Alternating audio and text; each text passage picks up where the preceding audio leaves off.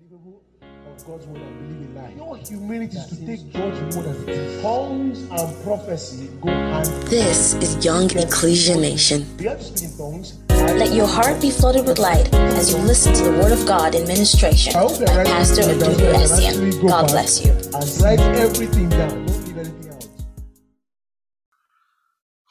Okay, so back to our um our concept of elders. All right, we said a lot about elders, and one of the things that we have been discussing about elders is that being or growing to become an elder is supposed to be like a child who wants to become an adult. It's like a child who says, I'm tired of being a child. I can't wait till I right do things for myself. Everybody has such aspirations such ambitions in life. Uh, i don't want to be cooped up and caged and being told what to do all the time. I want to be able to um, have my own house. I want to be able to move around. Some of you are literally prisoners in your homes. I want to move around. I want to have the freedom that i have not had before. Now the thing about freedom is that freedom tends to come with responsibility. Are you seeing that? Let me say it again. Freedom tends to what come with responsibility. And, and I'll give you a very good example. If you want the freedom to go out anyhow at any point in time, do whatever you want to do, then you might as well take care of your own security.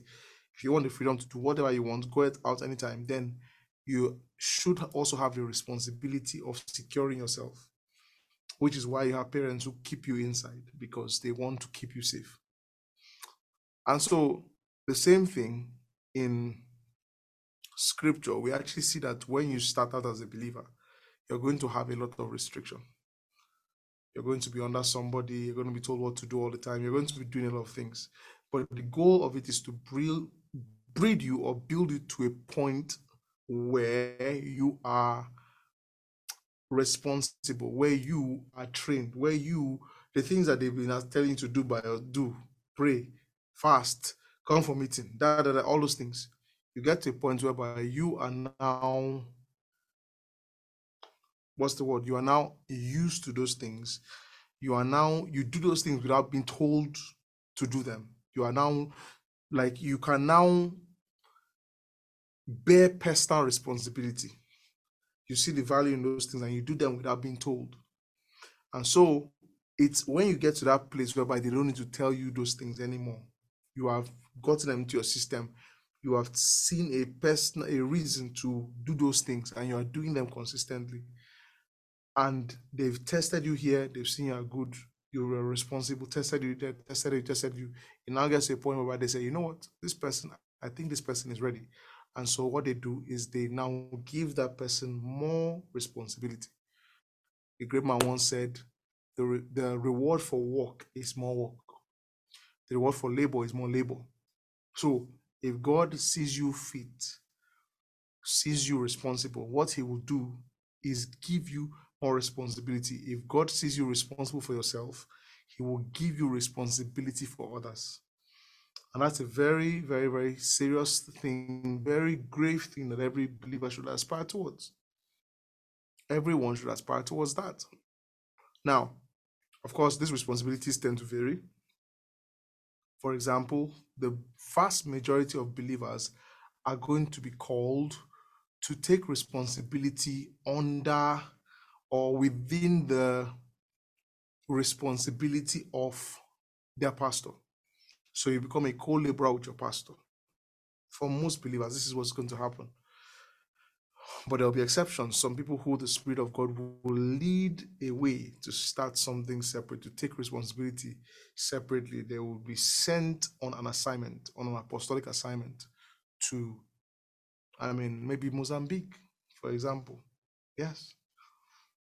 Or China, right? Or Russia, Ukraine, you name it. Just sent somewhere to extend the family of God. All right. But the point is that whether God is sending you to Mozambique or the Sahara, or God is telling you to stay put and sit down, one thing is certain that God sends out those he trains. Let me say it again that God what? Sends out those he trains. Many people look at Paul and they just for some reason feel like Paul just magically uh just magically began to do anything. But they don't know Paul went through training. Paul went through a bunch of training. Paul wasn't just sent out. Paul was trained to go, right? So I can find it. Paul was trained to go. Uh let me see. Oh yes. Acts. Okay, yeah. So look at this. Let's let's go there. Now, so Acts 11, verse 26. Verse 26.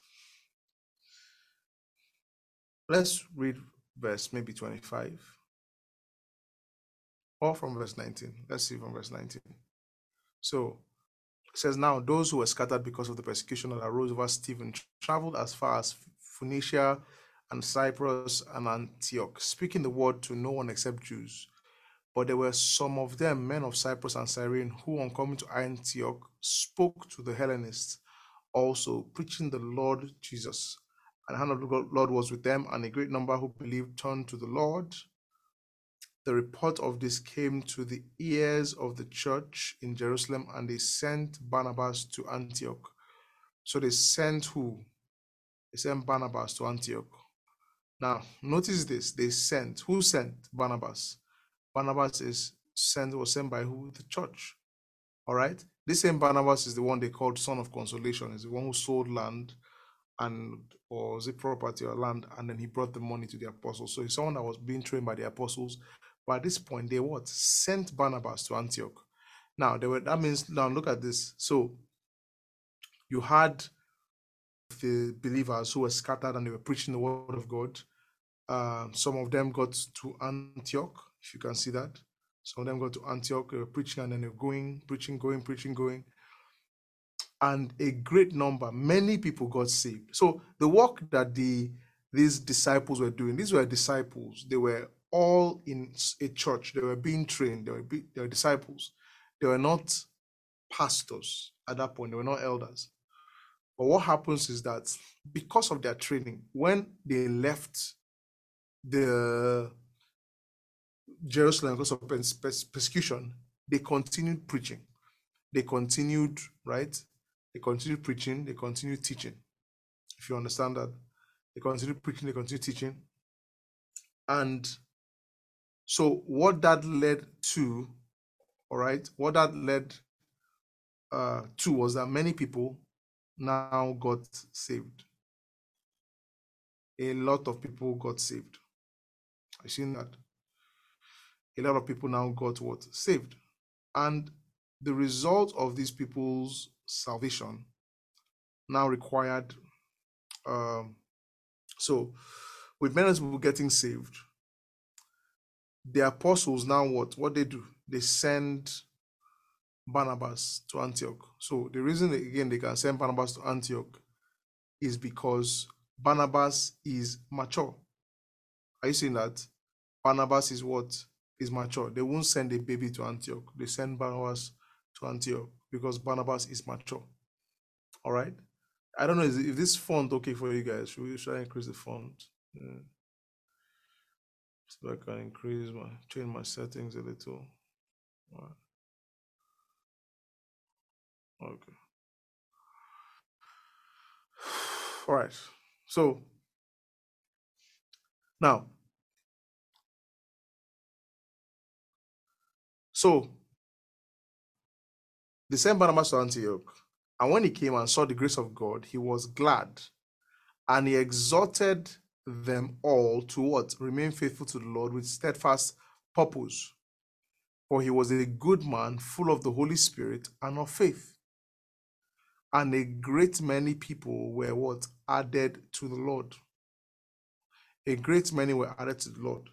So keep noticing these credentials. He was a good man. So when you see, like in where we read in Timothy or Titus, where they say he must be a an elder must be blameless. For example, he was a good man, had of good report. People, it's not just you that thinks you are good. Many people around you also think you are good. That's when you know you're a good man. Many people around you think you're good. So he was a good man, full of the Holy Spirit. Are you seeing that?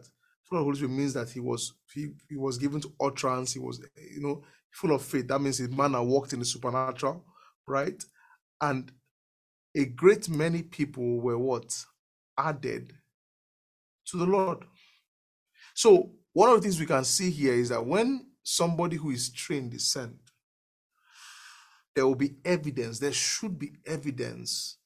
So when you be sent, there's a massive problem if you are comfortable with sitting in church and not anticipating via the trainings you are receiving the sending that will come.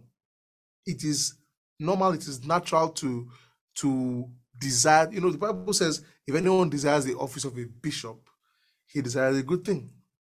So it's, it's very noble to have that, and I think it should be normal to have that. I know there are people that usually say, and I know a bunch of them that will say, ah, that they were not looking for the call, you know, they were not looking for whatever the thing found them. I understand what they are saying. If you, especially if you're someone that God is sending to start a new work, but that wasn't the same with me. For me, I always desired to be used of God in immense ways, and there's nothing wrong with that. The problem is when you're ambitious and you, for example, you feel like God must give you a separate ministry or a separate church that you must not serve under somebody.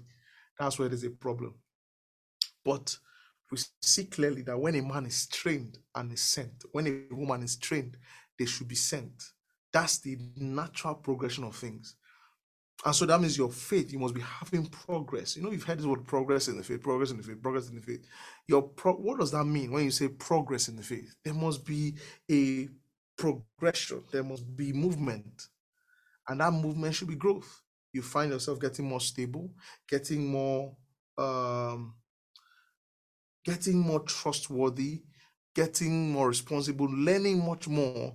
You get like you find out that you are you are you're not where you used to be as a Christian. And and let me say this: that as a Christian, your your life shouldn't be it shouldn't be wish-washy. you should be moving. You should be progressing.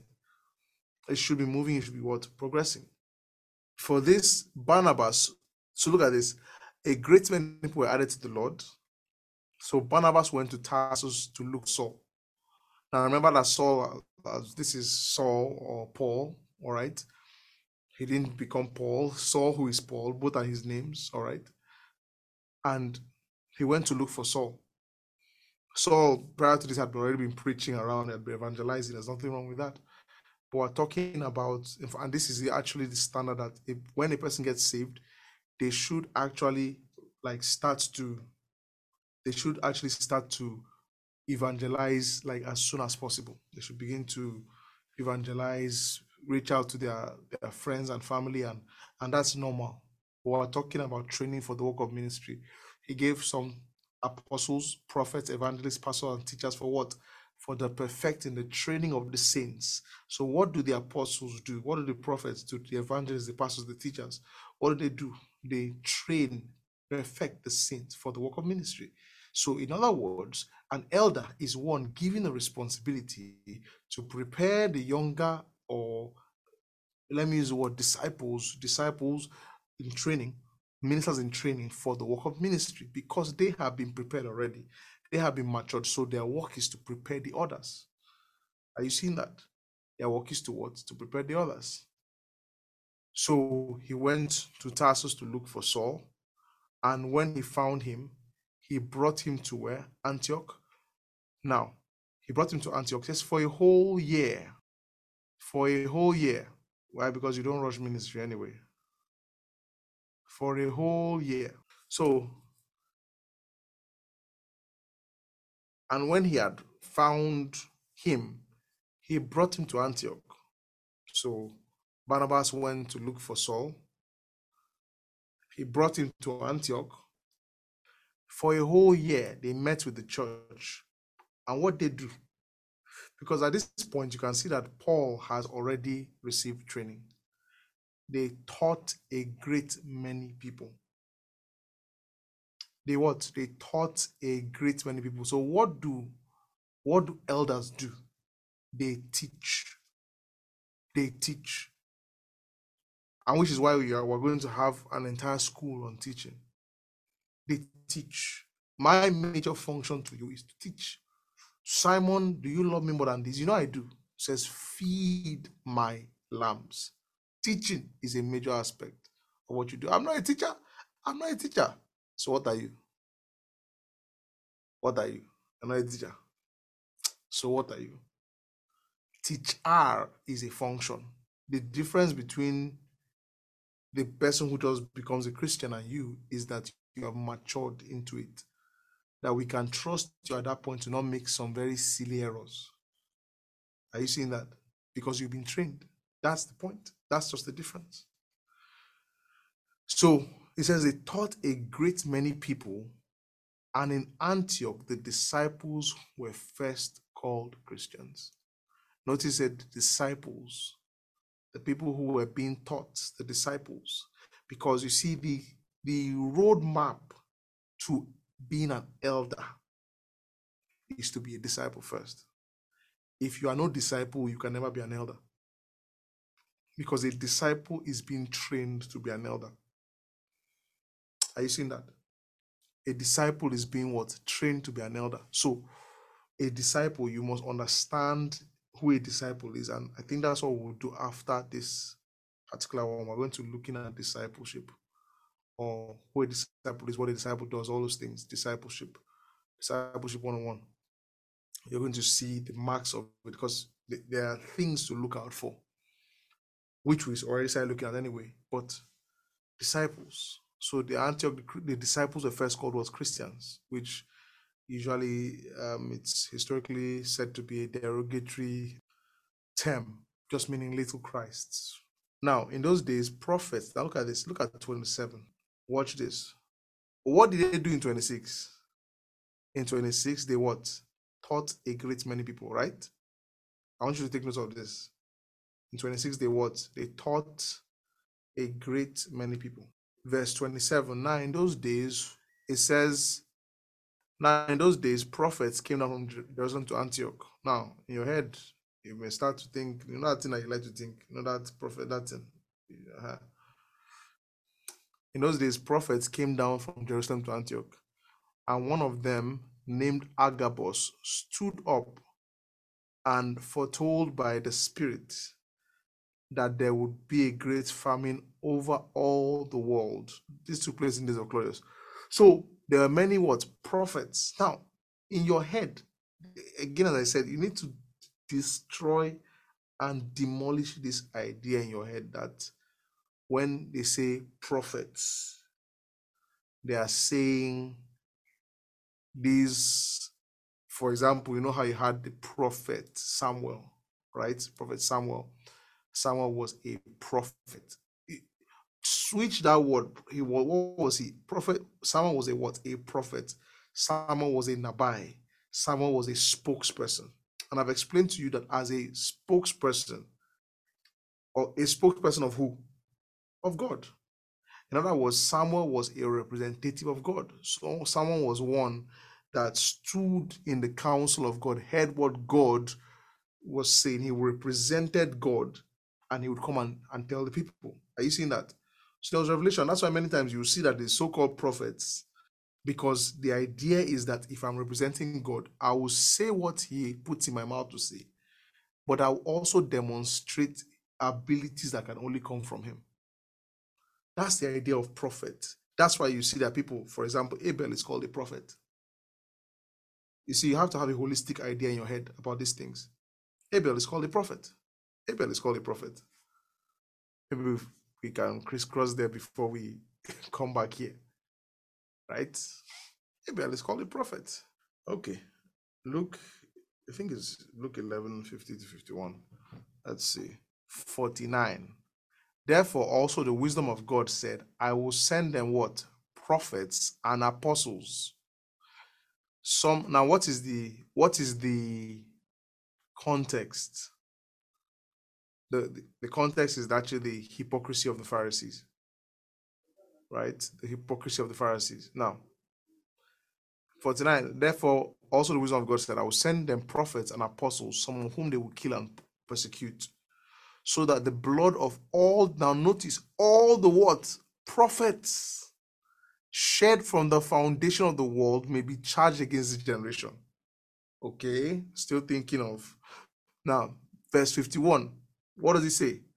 From the blood of Abel, Abel to the blood of Zechariah, or Zechariah, who perished between the altar and the sanctuary. So you see, Abel is called a prophet. Are you seeing that? Abel is called a prophet. Not just that, Moses is called a prophet. Look at Genesis 20, verse 7. Now then, return the man's wife, for he is a prophet. Are you seeing that? He is a prophet, so that he will pray for you and your and you shall live. But if you do not return her, you know you shall surely die. Why is he called it? Why is now? Let me ask you a question. Did you how many in quotes signs and wonders? First, let's start with Abel. Which recorded sign and wonder is there of Abel? Which recorded prophecies are there of Abel? Which ones? which what, what which recorded sign and wonder? Like you know this whole uh, prophetic idea in your head. Which one is recorded for Abel? But he's called a prophet. Why? Because the word prophet is the word nabai. All right, nabai is the word nabai, and it just means he's a what? He's a spokesperson. So we move out of ESV and go to a KJV plus. What's prophet? Nabai. Are you seeing that? Nabai. In a sense, Adam would have been a prophet as well. Why? Because Adam was a spokesperson. So when we say that, like when we, I'm saying that because you see, by the time you go into the Old Testament, they can't be calling the concept or idea of a prophet in the New Testament is being gotten from the same Bible they were reading, in the Old Testament. Are you seeing that? So look at this. Deuteronomy 13, verse 3. So from verse 1, if, if there arise among you a prophet or a dreamer of dreams, and gives you a sign or a wonder. So one thing that they would do is they would give a sign or wonder. Signs and wonders would follow, right? Because we, if you say you represent that God, then you have to be able to show that you represent the God. Signs and wonders. And the sign of the, or the wonder come to pass, whereof he spoke unto you, saying, Let us go. Now look at this. So now signs and wonders are not the only things that showed that this person was from God. And, and you know why? Because there were other people there. If you remember supernatural rebellion, you know that there are other gods. There's Molech, there's all these other guys who are all craving worship and who also have their own prophets. Baal, for example, had his own prophets, 450 at the time of Elijah. And so they're all representing their God and they're all speaking on their God's behalf. And so he's saying that if this person comes and shows you a sign of wonder and it comes to pass, maybe a prophetic word and what he said happens. It says, and then he now says, Let us go after other gods which you have not known and let us serve them. Because remember, I said there were other gods. All right, there were other Elohim in the land, there were other gods. The ones from Deuteronomy, uh, Deuteronomy 32, worldview, right? Remember? Um, Genesis 11, Deuteronomy 32, and, and all that. So if he says go after these other gods, he says you shall not listen to the words of that prophet of that or, or Dream speaks, for the Lord your God proves you to know whether you love the Lord your God with all your heart or your soul. Right? And that prophet, verse 5, shall be what? Put to death. That prophet or dreamer of dreams shall be what? Put to death. Because that thing that he's dreaming is nonsense. Are you seeing that? Shall be put to death. So it's just telling you clearly, right, that a prophet is one who what, is a representative. He represents. That's the idea. He represents. So I'm saying that so that you on and and the only the major difference was that like in those days, yes, it was this selection. There will be this specific person with a specific calling to do that. So we don't dispute that. But even with that, they were usually trained. You don't just put someone there. People as you know just came and started talking. No, they were trained. Are you seeing that? They were trained. So that's who a prophet is. So when we come back to Acts, the book of Acts, you now start understanding when we say prophet, that mystical idea in your head disappears. You know, some of you maybe they've told you, ah, you're going to be a prophet. In those days, I used to do that a lot. You know, and people used to, used to do that a lot. Ah, you're going to be a prophet, functioning in this, that, that, that, that. And then you now be, ah, God, that thing has damaged a lot of people because you now had people who were looking at, ah, eh, what's my own? What's my own? What's my own? And you had the ones feeling like they don't have, they don't have, they don't have, they don't have. What's my own? They don't have. What's my own? That's that's done a lot of damage, a massive, massive disservice to the body of Christ. Right? So, but look at it. So he says that there were what? Certain prophets. Let me see that. Yes. So okay, so let's let's go to that's 12.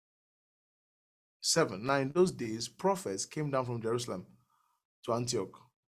Right? Prophets. So another word for this would be elders. And we're going to see something that where there is a distinguishing or separation of these people is in number one, in the function that they are carrying out at that particular time, and number two, the special grace of God upon the life of certain people. That's why you start having uh, distinctions. For example, if you read, um, that should be, yeah, that should be Romans 12. If you go to Romans, Romans 12, you see it where it says, verse 3, it says, For the grace, for by the grace given to me, I say to everyone among you, not you ought not to think, or everyone among you not ought not to think of himself more highly than he ought to, but to think with sober judgment, each according to the measure of faith that God has assigned. So, in other words, God has what assigned the measure of what? The measure of faith. You're going to see that grace and faith have a lot to do with each other. For as one body, in one body, we have many members, and the members do not all have the same function. So notice they all don't have the same function. All right. So we, though many, are one body in Christ and individually members of one another, having gifts that they differ. So notice having what gifts. All right, that differ according to the according to what the grace given to us. So what's he dealing with here? He's talking about gifts that are endowed by grace. In other words, these are things that are irreplicable. It doesn't mean people will not do these things, but it just means that you would re- recognize in the lives of believers that that there are certain things that are just given to them gifts in the sense that these things are charisma these are things that are just grace to function to do a particular thing that's going to be the difference here so it says according to grace given to us let us use them if prophecy in proportion to our faith so you see faith now becomes that separator one of the things you will notice that such people is that they are uh, will I use the word faith or confidence in that thing because of the grace of God given to them? There's an ease that comes and there's a boldness that comes to do that thing that they are doing. So you have here, for example, prophecy. That means everybody prophesy, but there are going to be people that are going to be graced to prophesy. They are going to be when they stand in that uh, function. All right. So in that case, for example, we saw those people. They said they were prophets that came down from Jerusalem to Antioch so at that point, the capacity that God was working in them consistently was in the capacity of prophets, in the sense of Nabai. You know, Nabai, that's people who speak inspired words on behalf of God. And so that is elders who were coming to do that function of prophecy. Now, it says here, and we're probably going to use Agabus as a case study for that. It says, if prophecy in proportion to our faith. Now, if you remember Agabus, Agabus is the one who prophesied at that point that there was going to be a famine. Now, he wasn't the only one. There were others that came with him from Jerusalem. And he said they were prophets. That means all of them had the same capacity. The only difference is that you probably see that Agabus has a grace to move in this more consistently. His grace is there's an ease, and they like when he moves, people does this one is the hand of God. There's this kind of separation in that sense. Because the same Agabus that you now see when Paul is is on his last missionary journey, the way he says none of these things move me, actually Acts 20 or so. And he says that he feels bound to go by the Spirit to Jerusalem. When Agabus sees him, right? When Agabus Agabus sees him, Agabus, right? Bible says that Agabus says he takes his belt and then ties his hand, or takes I think Paul's belt or his own belt and ties his hand and says, Thus said the Lord that the person that you know I think has his belt, this is how he's going to be. So again, you see that prophetic action being carried out by Agabus, you know, in the life of Paul. So you see the, a consistency. Are you seeing that? There's a kind of consistency in his life in that area. Now, this does not mean that other believers cannot prophesy. This does not mean that there are not other prophets, but you will see that Agabus seems to be consistently used in that area. But the same Agabus, you will notice Agabus is also pastoring, Agabus is also teaching, Agabus is also traveling because he says that they came down. If you look at that text, it says what? Or sorry, that was uh Romans. No, sorry, that was Acts, right? And it tells us that they came down from Jerusalem to Antioch. So either they came down or they were sent, most likely sent. So you see, he was carrying out that role of a of an apostle where he was sent, came down. So the point is, it's not that he will not, but you will find out that people that are probably consistently used in that function of a prophet. Other everyone can function, but they will be consistently used in that area. A good example is Papa Hagin, Kenneth Hagin, right? So the way Kenneth Hagin was led, he was led to pastor for, and he pastored and taught for about 12 years. About 12 years. And then the Lord said, This is the last church you pastor in his own case. And let me say this these are exceptions, they're not norms. In his own case, God said to him, Notice what I'm saying, because some of you is this hibiscus flower that you have here.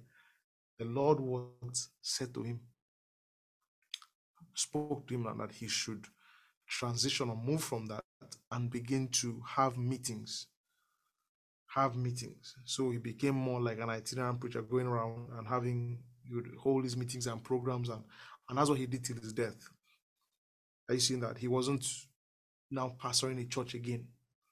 He was doing that. And that was because that was a function of the Lord Jesus Christ. And then he seemed to be much more used consistently in the area of prophecy, prophet, of course, prophecy and teaching throughout his entire life. But the point is, the Lord is the one who set him in that.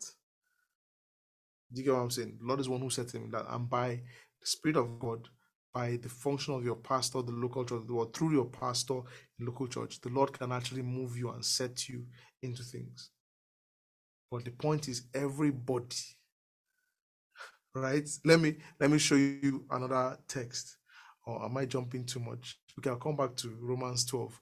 But let me show you let me show you another text uh, where he says, okay, that's Romans 12. So we're, we're picking, picking between Romans 12 and, and Ephesians, First Corinthians, sorry, First Corinthians. Actually, it's 14. If therefore the whole church comes together and speak in tongues, and outside of the unbelievers enters, would they not say that you are mad? But if all prophesy, notice this, if all, notice all. Did you see that? All prophesy. If all, all, all prophesy, all prophesy. Are you seeing that? All now notice the prophecy, all prophesy, and an unbeliever outside enters. He is convicted by all, he called to account by all, and the secrets of his heart are disclosed. The secrets of his heart are what disclosed. So that means that every believer can operate like this. Do you see that? Now look at verse 26. What then, brother, when you come together, each one, did you see that? Each one, not some, but each one has what? A hymn, right? Each one has a revelation, each one has a tongue, each one has an interpretation. Let all things be done for building up. So each person can come and operate in the things of the Spirit. Now, this is a believers' meeting, right? So everyone here is a believer. That means you're going to have different kinds. There's the mature, the mature, the disciples, that the mixed. It's not everyone who is mature. Now, he says, if any speak in a tongue, let it be two or three at most, and each in turn, and let someone interpret. So one or two people will speak in tongues, and then somebody will interpret. But the person speaking can interpret. But if there's no one to interpret, let each of them keep silence in the church and speak to himself. And so the, ah, I feel like teaching uh, tongue and interpretation now. Uh, I feel like teaching tongues and interpretation. Let each of them keep silent in the church and speak to himself and to God. Oh, glory to Jesus. Oh, glory to Jesus. Oh, glory to Jesus. I love tongues and interpretation. Ah, Kiapa. Let two or three pro- now look at this. Now notice notice the change in tone. You can all prophesy. You can all prophesy. You can all prophesy. Right? You can prophesy one by one. Look at verse 31. For you can all prophesy one by one. So you can may all learn and be encouraged. Ah, I really want to teach this. So that you may all what? Woof, so that you may all what? Learn and all be encouraged. Glory to Jesus. Glory to Jesus. You may all learn woo, and be encouraged. Okay. Now, oh Mama Heba. Now it says, let two or three prophets speak. Let two or three prophets speak and let the others weigh what he said. Right? So you, you see a switch from just saying you can all prophesy and say, let two or three prophets speak. Did you see that? Let two or three prophets. That should be verse 29. Let two or three what? Prophets. Or let the prophet speak. Okay? So, in other words, here again, I see prophet as inspirational. But the difference would now be, right? When he says, let two or three prophets speak, is that those prophets would be the mature ones among them. Because before this, what did he say before? If there be no one to interpret, let each one keep silent in the church and speak to unto God. And he says, Let two or three prophets speak, and let the others weigh what he said. So the, the, the, there is a kind of distinction in the sense of their maturity. In the sense of their words, their maturity. Why? Look at the, the verse before.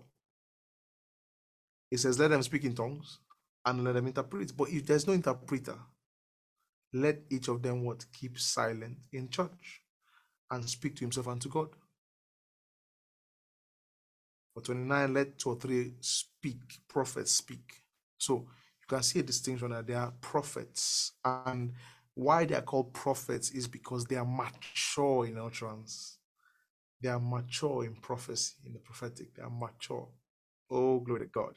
They are able to, so they will have mastery, right, over their utterance if you get what I'm saying, right? So that that actually becomes so that that becomes a, a a distinction there. But let's quickly hop back to Romans so that we don't miss out on the good stuff that is in Romans. Romans 12, right? So having gifts different to grace according to grace given to us, let us use them if prophecy in proportion to our faith in service, in our serving, the one who teaches in his teaching. Are you seeing that? So there are people that will be, that will, will, will be graced in teaching. That is, they're going to know there is a grace even in teaching. There's a way that the Spirit of God works with this person that is just unique and all that. There's going to be uniqueness to everybody. The one who exhorts in the exhortation, the one who contributes in his generosity. So that means even there's even a grace to give. And we even saw that in First Corinthians uh, 8 or Second Corinthians 8, where it says, talks, Paul actually there explicitly says, There is actually a grace to give. And it, he says it clearly that grace is the grace of the Lord Jesus Christ, and actually says that it can be taught that by teaching that that thing can increase. And so I would I would say this that the grace of God can also be imparted. For example, if there's a person who is graced in a particular area via the teaching of the word of God, that grace can increase in the lives of the believers. That grace can multiply, can get better. In other words, you can keep getting better in the Christian thing. You can keep getting better as you are taught, as you are trained, you should get better. It says the one who leads with zeal the one who does acts of mercy with cheerfulness. Are you seeing that? So definitely, definitely, definitely. So all this, well, all this with my rule is to go back to uh that should be Acts chapter 11. The whole Agabus thing. Because I want you to banish this idea from your head of of this title thing that they gave you when you were born again this title thing and give you I'm a prophet. Calm down. You're not the only one. There are many of us. Right? All we just may see is that there will be consistency in the way the Spirit of God works with you, a grace, all right, in the way the Spirit of God tends to work with you in that area. Any believer will function in that area, but there will tend to be grace on you to consistently walk in that.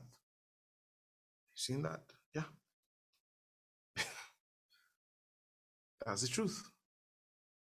So, so Agabus foretold, stood up and foretold by the Spirit that there would be a great famine all over the world. This took place in the days of Claudius. So the disciples determined everyone according to his ability to send relief to the brothers in Judea. And they did so, sending it to the elders by the hand of Barnabas and Saul. So did you notice this? The disciples this is even interesting. Right. So disciples, so this is Antioch. Disciples determined everyone according to his ability to send relief to the brothers living in Judea. And they did so, sending it to the elders. Notice that word elders again. Sending it to who? The elders. Which elders? The elders were in Jerusalem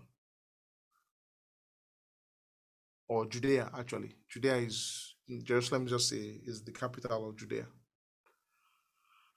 By the hands of Barnabas and Saul.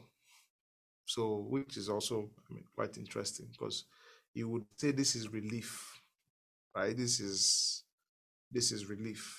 This is okay benevolence, but they send their pastors. Their pastors are the ones who were sent. So that means the church can send you. In a sense, uh, so we head over to verse 13. So remember what we saw in Acts 11 that Paul and Barnabas came and taught many. And then you now had this second group that came. And why they call them prophets, why you see it because Agabus came with inspired words. Right? And there's a text I'm looking for. Ah, let me see if if I can find it. Okay, I cannot find it. I think it's way way later. So anyway, so now they were in the church at Antioch, prophets and teachers. How come they are prophets and teachers? Well, it says it clearly. They were teaching and they were with inspired words, with prophetic words. What, what is prophecy for?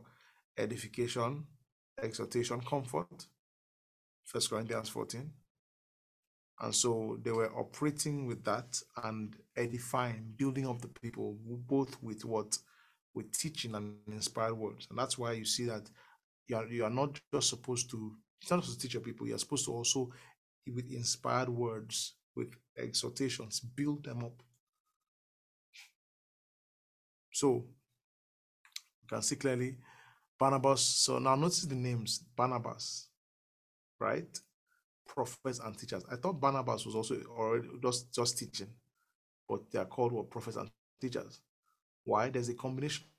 And then the Holy Ghost said, Set it apart for me Barnabas and Saul for the work to which I have what? Called them. Then after fasting and praying, they laid their hands on them and sent. So you can see it's it's been a it's it's been a journey, right? The thing did not just fall on Saul. Because I'm really intent of help seeing helping us trace this Saul's thing. Right? I think it's as early as uh let's see, when did Saul come into the picture? Yeah, Stephen was stoned in Acts 7. In Acts 8, I was Philip, Philip, Philip, Philip. So Acts 9. So literally, Acts 9 is it's Acts 11 we are just reading, or Acts 13. Acts 9 is where Saul comes into the picture. See, he comes in the picture. So why persecuting me? So let's I want us to just trace Saul's journey a bit. Because some people also feel that the guy just fell from heaven as well. And oh. so now look at this. This is Saul though. This is Saul. Ananias is given a vision. All right, so you can see visions are not things like just because you had a vision doesn't make you one man of God. Because this is even Ananias. Ananias is called a in fact, where is it? Now there was a disciple. I think some versions will say a certain disciple.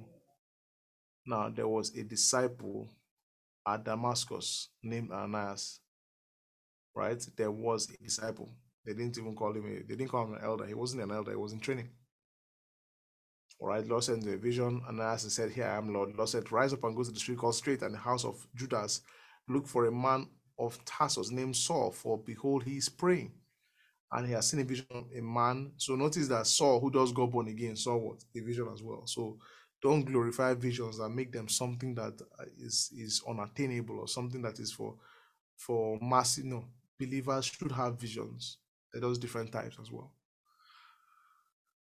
and consciousness also opens some of these things up as well. And I've seen a man called Ananias come and what? Lay hands on him. I've seen a man called Ananias come and what? Lay hands on him so that he might regain his sight.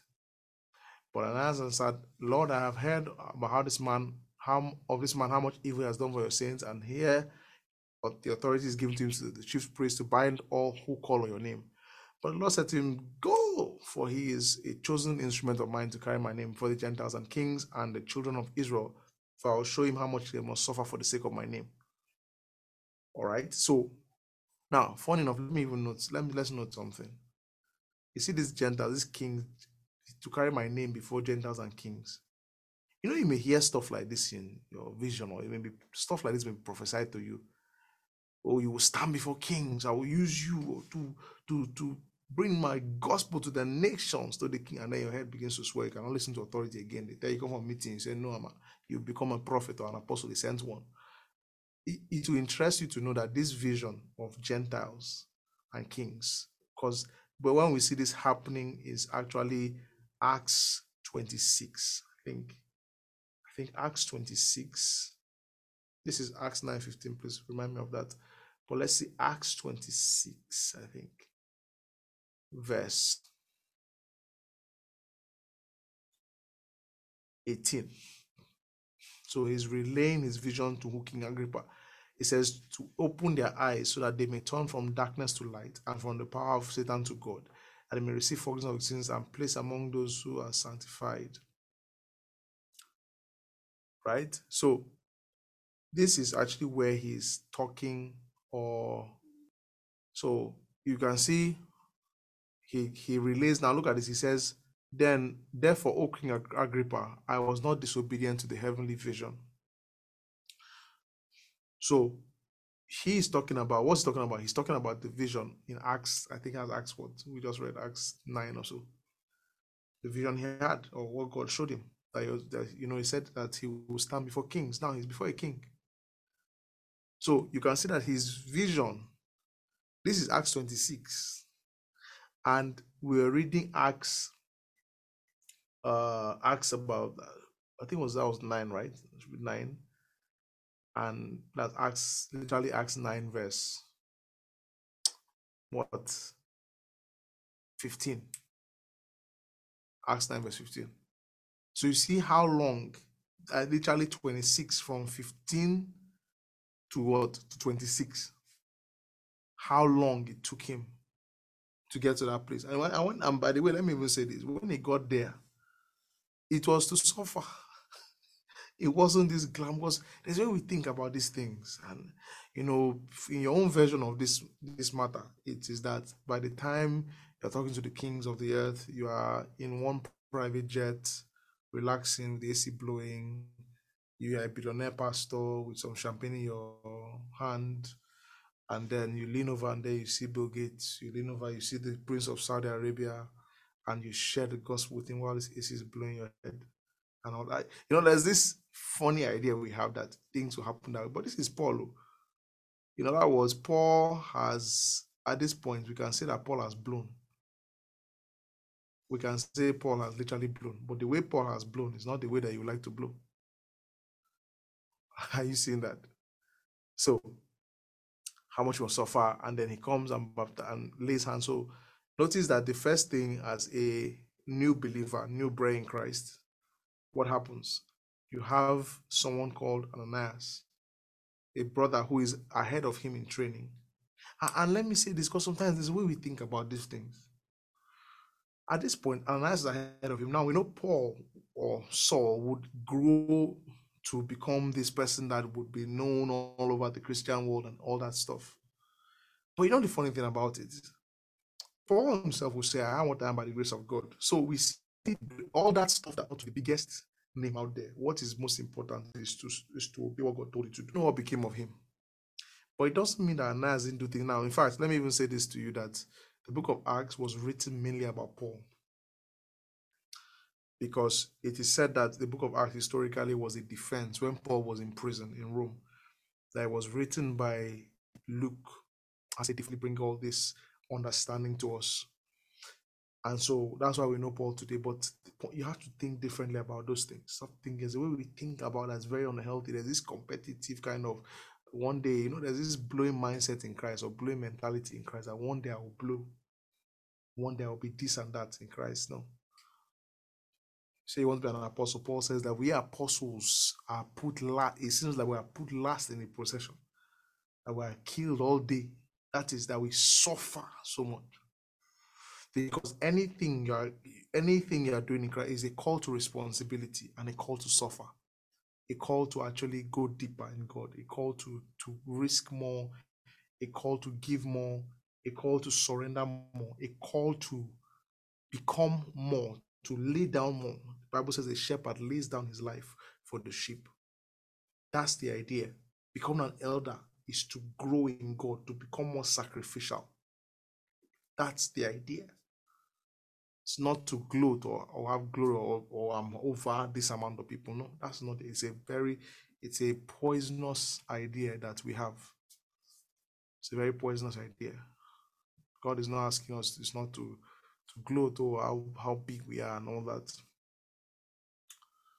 So, this same Saul, right, with his, so he goes and then he begins to, if you look at verse, um, verse 20 and he immediately began to proclaim the name jesus in the synagogues saying he is the son of god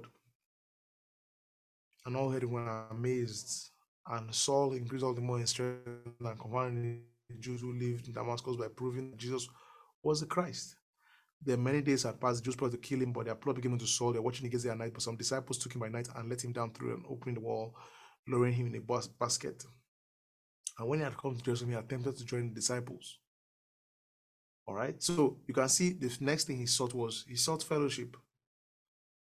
He was doing a lot in in in that city where he was in Damascus. But when he came out, he sought fellowship. And look at this. look at that. I look at Acts 9:26. And when he had he had come to Jerusalem, he attempted to attempted to, attempted to join the disciples, and they were all afraid him, for they did not believe that he was a disciple of Christ. So he's in training. He's not an elder or anything, he's a disciple. But Barnabas took him and brought him to the apostles. Notice there's a distinction between the disciples. They thought he was a disciple, but Barnabas took him and brought him to who? The apostles. So the major, the full gathering was disciples, but they were the apostles. All right. Why were they called apostles? They are elders, they are sent ones. As the Father said, me so are you. They are sent ones. and brought him to the apostles and declared to them how on the road they had seen the Lord. So Barnabas, so look at the, at the event of thing. Barnabas is the one that brought him to the apostles. I mean, he's, a, he's not a, he was not an elder or anything in this place. Brought him. Remember, remember, it's the same. This is the same Barnabas that actually come. In fact, by some indication, it's very possible that Barnabas was even ahead of him. It's by some indication, it's very possible that Barnabas was even what ahead of him was ahead of him in the, in the whole thing. Was ahead of him, was even senior to him. Probably, maybe, maybe still in training. So it says, if you look at it, so it says, so Barnabas took him and brought him to the apostles, and then declared all that. Verse 28 So he went in and out among them at Jerusalem, preaching boldly in the name of the Lord so we notice what was he doing? He was doing a lot of evangelism, and this is a template that the new believer should do a lot of evangelism, should preach a lot, should proclaim his faith a lot. That's what we see Paul doing. He's not at this point, we don't see him doing anything called teaching establishing anything, not, not doing any of that. The guy is just there's one major activity, there's two things learning and sharing your faith. Learning, sharing your faith. Learning, you know, growing, praying, and all that, and then sharing your faith. These are major things that a disciple is supposed to be doing. And he spoke and disputed against the Hellenists, but they were seeking to kill him. So notice he's still evangelism mode. And when the brothers learned this, they brought him. So they sought to kill him in the first place. The guy ran, He sought to kill him at Damascus. He ran down to Jerusalem. He sought to kill him here. So he ran down to Caesarea and then they sent him off to Tarsus. So remember that this is where he was when Barnabas later now calls for him. You notice that? So all the church, so the church throughout all Judea and Galilee and Samaria had peace and was built up and walking in the fear of the Lord and in the comfort of the Holy Ghost, it multiplied. So notice his journey. So you will now notice that this is what he has been in Tarsus. He is Tarsus, eh, you know, preaching the gospel, evangelizing, and all that. So by the time we now come to, I think this is nine, this is still Peter. Then we come to 11, right? Where we leave off, where the journey ends with Peter, and then you come back here. So at this point, what does he, so what does he uh, do? So he, so we now see that what what what Paul does that Paul now goes, or sorry, Barnabas now goes and picks. What does he do? He goes and he finds Saul. And when he found him, he brought him to Antioch. So that means there's a timeline that has elapsed. And that timeline, all right, they, as that timeline has elapsed, what now happens is that we see that he is now more mature. Paul is now more mature. And so, based on that, Paul is now, how will I put it? is now brought in to teach. This is when he begins to teach and establish believers and train them. So you see, my point is that every believer has process. Every believer has what? Process. Nothing can happen without process. There's what process. So we now get back to Acts 13, where you now see now there was in the church at Antioch prophets and teachers, right? Prophets and who? And teachers and then we have um, prophets and teachers, Barnabas, Simeon. Okay, so they're worshiping the Lord, so and fasting. So notice at this point, Saul or Paul, this is when he is now called what a an elder. In verse 1 here. He is now called or established as an elder here, a prophet and a teacher. While they're worshiping the Lord and fasting, the Holy Ghost said, Set apart to me Barnabas and Saul for the work for which I have called them. You seen that? So there is training. There's a lot, but this is it's interesting or important to see the development of believers in the scriptures. Because you talk about Paul, but how about Barnabas? You see Barnabas also the development. Then there's also Timothy, for example. Timothy was taken as a young believer, and then Timothy develops. So it is a natural, normal thing that should happen to you. That you should develop and be trained to the point where you can be sent. It is, let me say this, your birthright in Christ to grow and become all that God wants you to become. Are you seeing that? We have statements like rag to riches. All right. And everybody wants that. But we should also want the things that God wants for us. Are you seeing that? We should want the things that what God wants for us. So, an elder, simply put, an elder, simply put, is a compound word for Christian leadership. Those who have grown into ministry responsibility and are what? Examples to the believers. Those who have grown in what? Ministry responsibility and are what? Examples to believers. Because we see that they're supposed to be an example. You know, we've spoken about deacons who are like associates to the elders, they are assistants, basically assistants. They're in their days of learning by serving. So what happens is that disciples grow to a point and then it comes to a point where there's a kind of separation by the pastor. These ones, I think I should put them in a position where where they should now start getting ready to actually take over. And once they take over, it means be sent to actually start something. All right. And there are other things that, of course, you don't jump to be an elder. You should have served as a deacon all right. First Timothy 3.10 says it's a time of proving. And then we see the same thing develop with with Joshua and Moses. So these things are not something just from the, from the New Testament, the Old Testament. You see the same things. For example, Exodus 24, verse 13. Hopefully, Exodus 24. Moses rose with his assistant Joshua, and Moses went up to the mountain with God. So you see, Joshua was always with him. And then there's even a text that shows that Joshua, the son of Nun, did not depart. Um, let me just find that here. That Joshua himself did not depart from, he was always with Moses. So that should be Exodus 33, verse 9. Okay, Exodus 33, verse 9. So now Moses used to take the tent and pitch it outside the camp, far off from the camp, and he called it tent of meeting. And everyone who saw the Lord would go out to the tent of meeting, which was outside the camp. Whenever Moses went out to the camp, all the people would rise up, and each would stand at his tent door and watch Moses till he had gone into the tent. When Moses entered the tent, the pillar of cloud would descend and stand at the entrance of the tent, and Moses would speak with God. And when all the people saw the cloud standing and entering the tent, all people would rise up and worship each at his tent door. Thus the Lord used to speak to Moses face to face as a man speaks to his friend. When Moses turned again into the camp, his assistant Joseph, son of Nun, a young man, would not depart from the tent. I think that he would not depart. So he was an assistant. Now, it would be very daft to make anybody else the leader of Israel.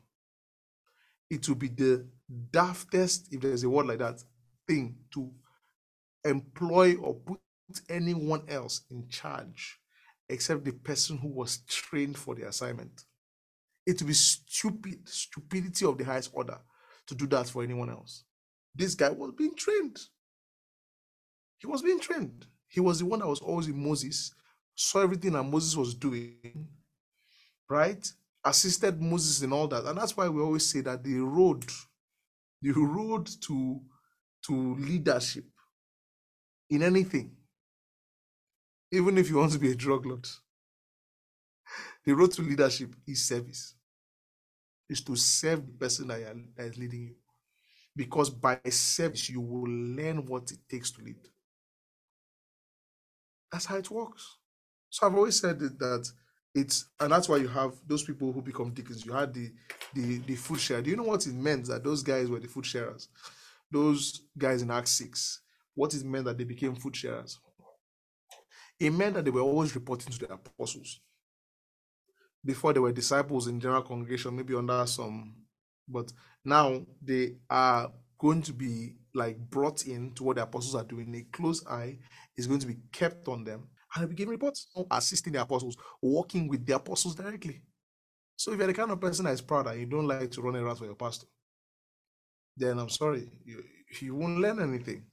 Yes, because a lot of training also happens informal. Training is not just formal, training is informal.